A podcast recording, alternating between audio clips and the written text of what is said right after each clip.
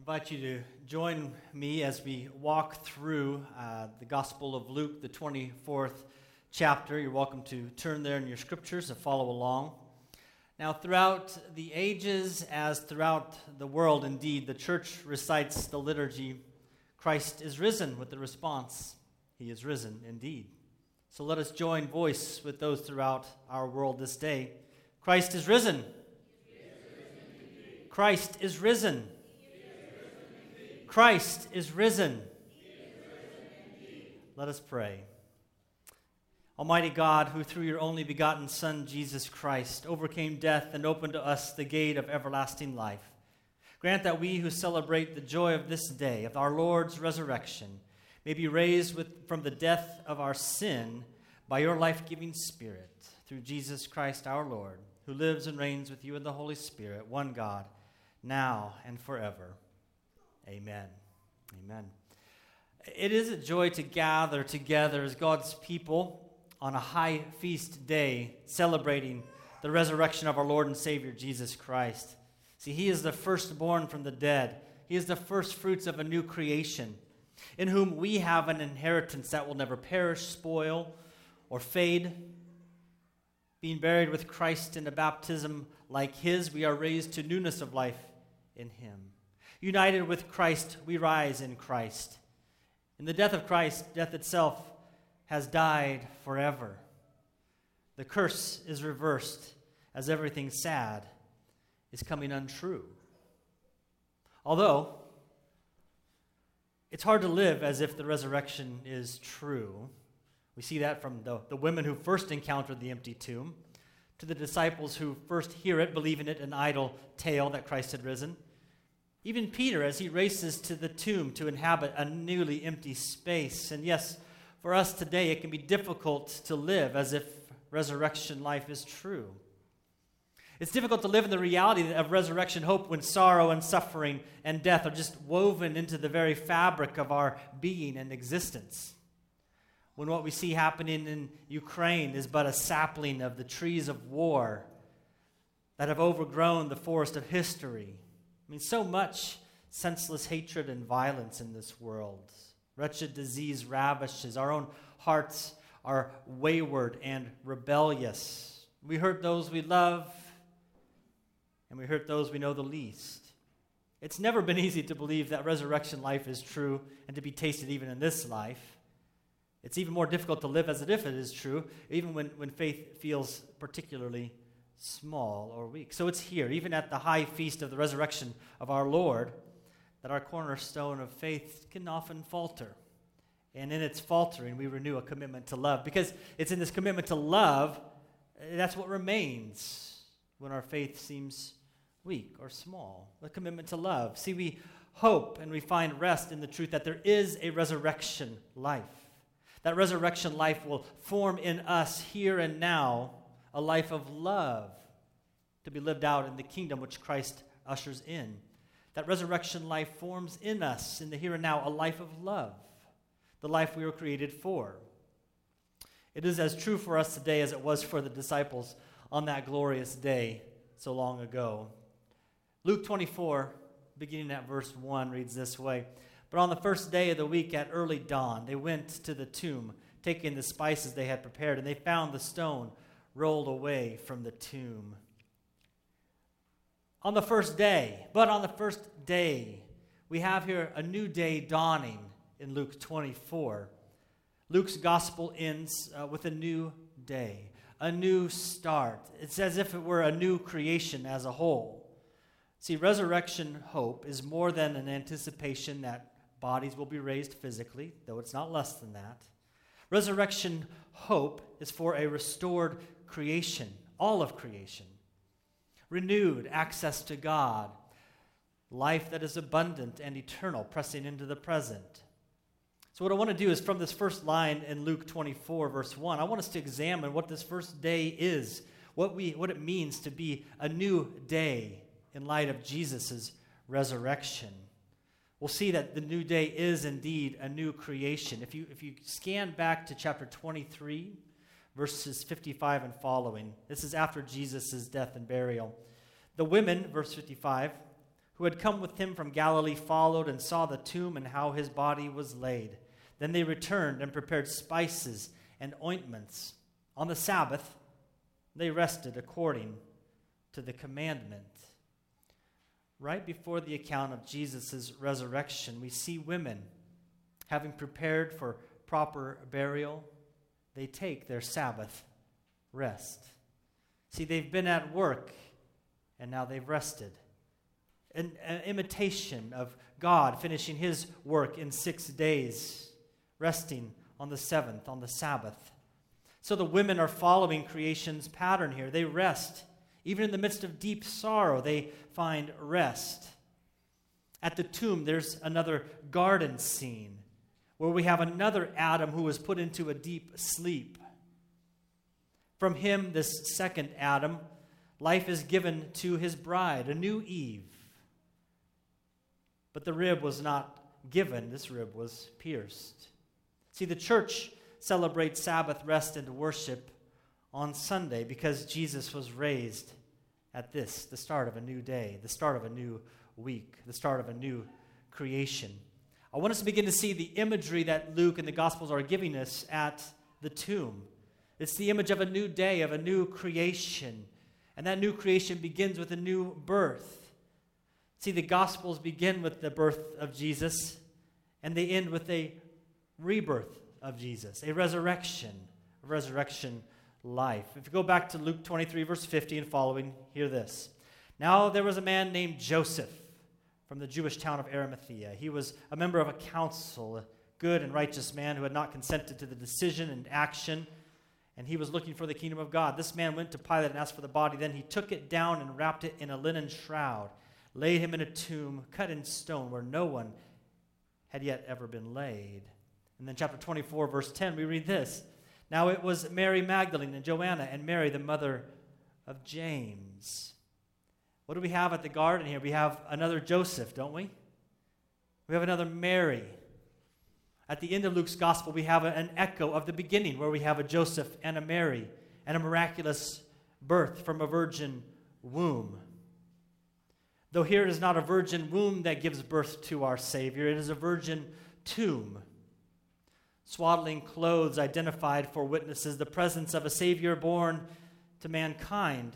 But here, the swaddling clothes in an empty tomb mark his absence in that place of death. Verse 12 of chapter 24. Peter rose, ran to the tomb, stooping, looked in. He saw the linen cloths by themselves, and he went home marveling at what had happened. See, like the shepherds and the wise men around Christmas time, they, they encountered the Savior's birth, and those witnesses marveled, left in awe. So the witnesses at the tomb, they marvel. They're dumbfounded with awe, for Christ the Savior is reborn, raised from the dead. Peace on earth and goodwill to men is won by the wounds of our Savior. Here is a new nativity, a new birth not from virgin womb, but from virgin tomb. What we see at the tomb is a new garden. Uh, it's a new creation, birthed in this new day, as Luke says.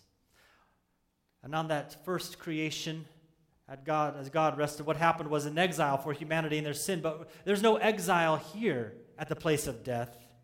Rather, there's entrance into God's holy presence. Uh, verse 20, or verse 3 and 4 of chapter 24 say this. But when they, the women, went in, they did not find the body of our the Lord Jesus.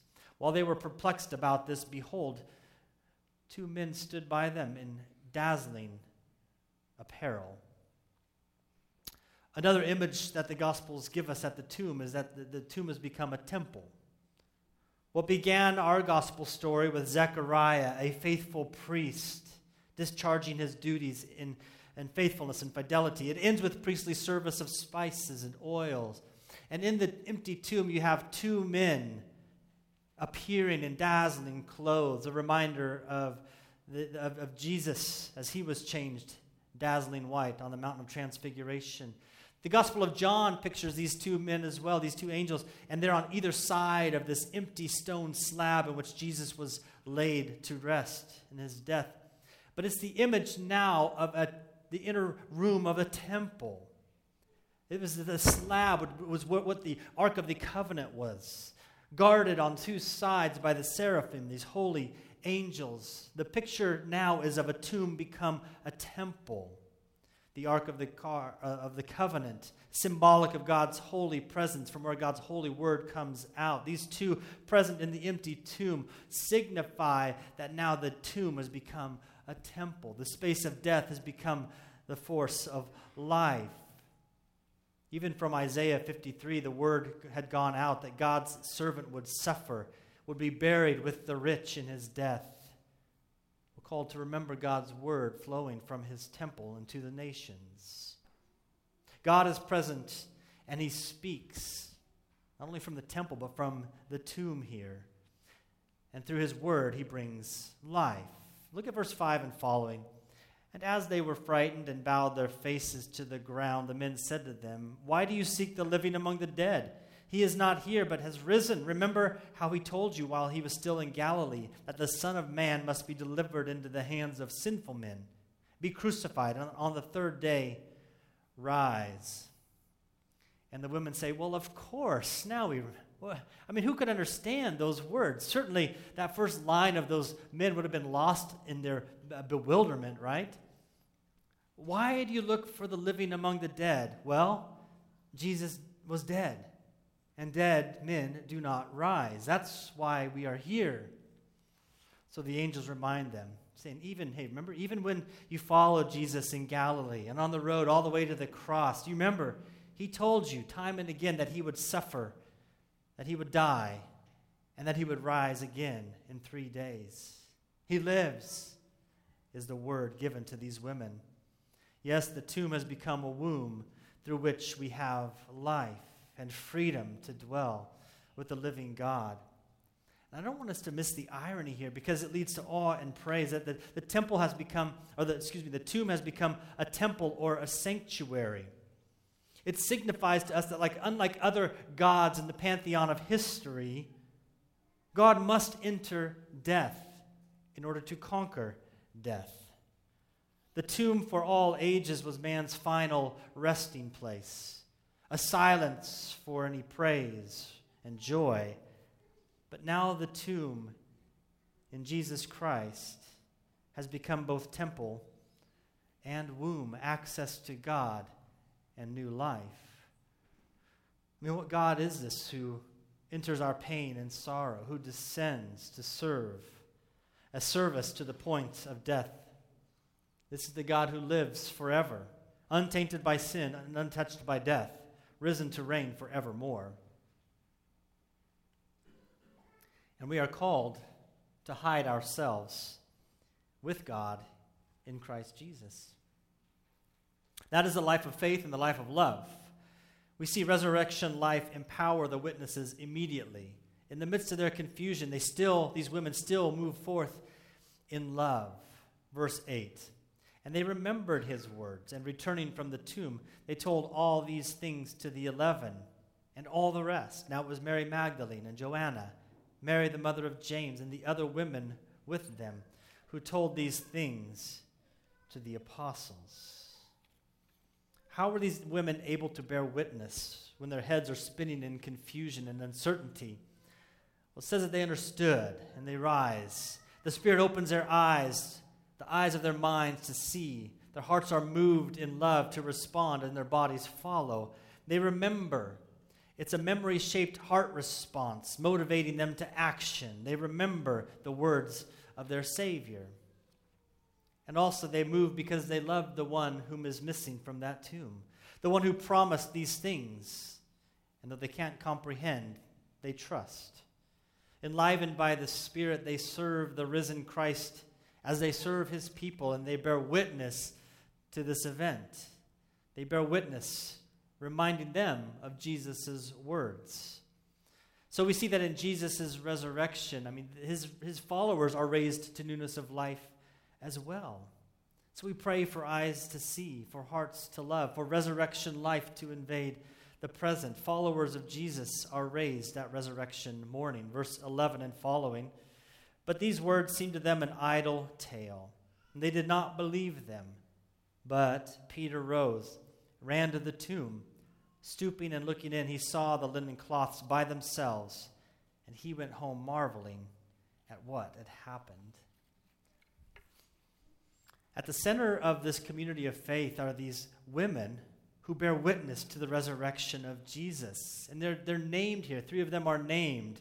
It's so important because in subsequent months and years, people could go and find Mary and Mary and Joanna Remind us of the words of Jesus. Remind us of this event. But at this moment, the disciples hear the report and they disbelieve. In fact, probably most who would read this gospel for the first time would not believe this account. And yet, it comes from the lips of these women who form the very heart of Christ's body. A commitment of love moves them to share their faith even if they are confused and their faith seems so small. What's interesting is that each of these first witnesses, they see nothing of the physical body of Jesus. They had to look with eyes of faith. And I contend that their faith was moved to action by love for Jesus. Not only do they remember his words prophesying about his death and resurrection, they return to the tomb where he's apparently not there, a sarcophagus temple, seeking the one whom they love. Isaiah 51 records it says, Look to the rock from which you were hewn for God's people. He says, Look to the rock from which you were hewn.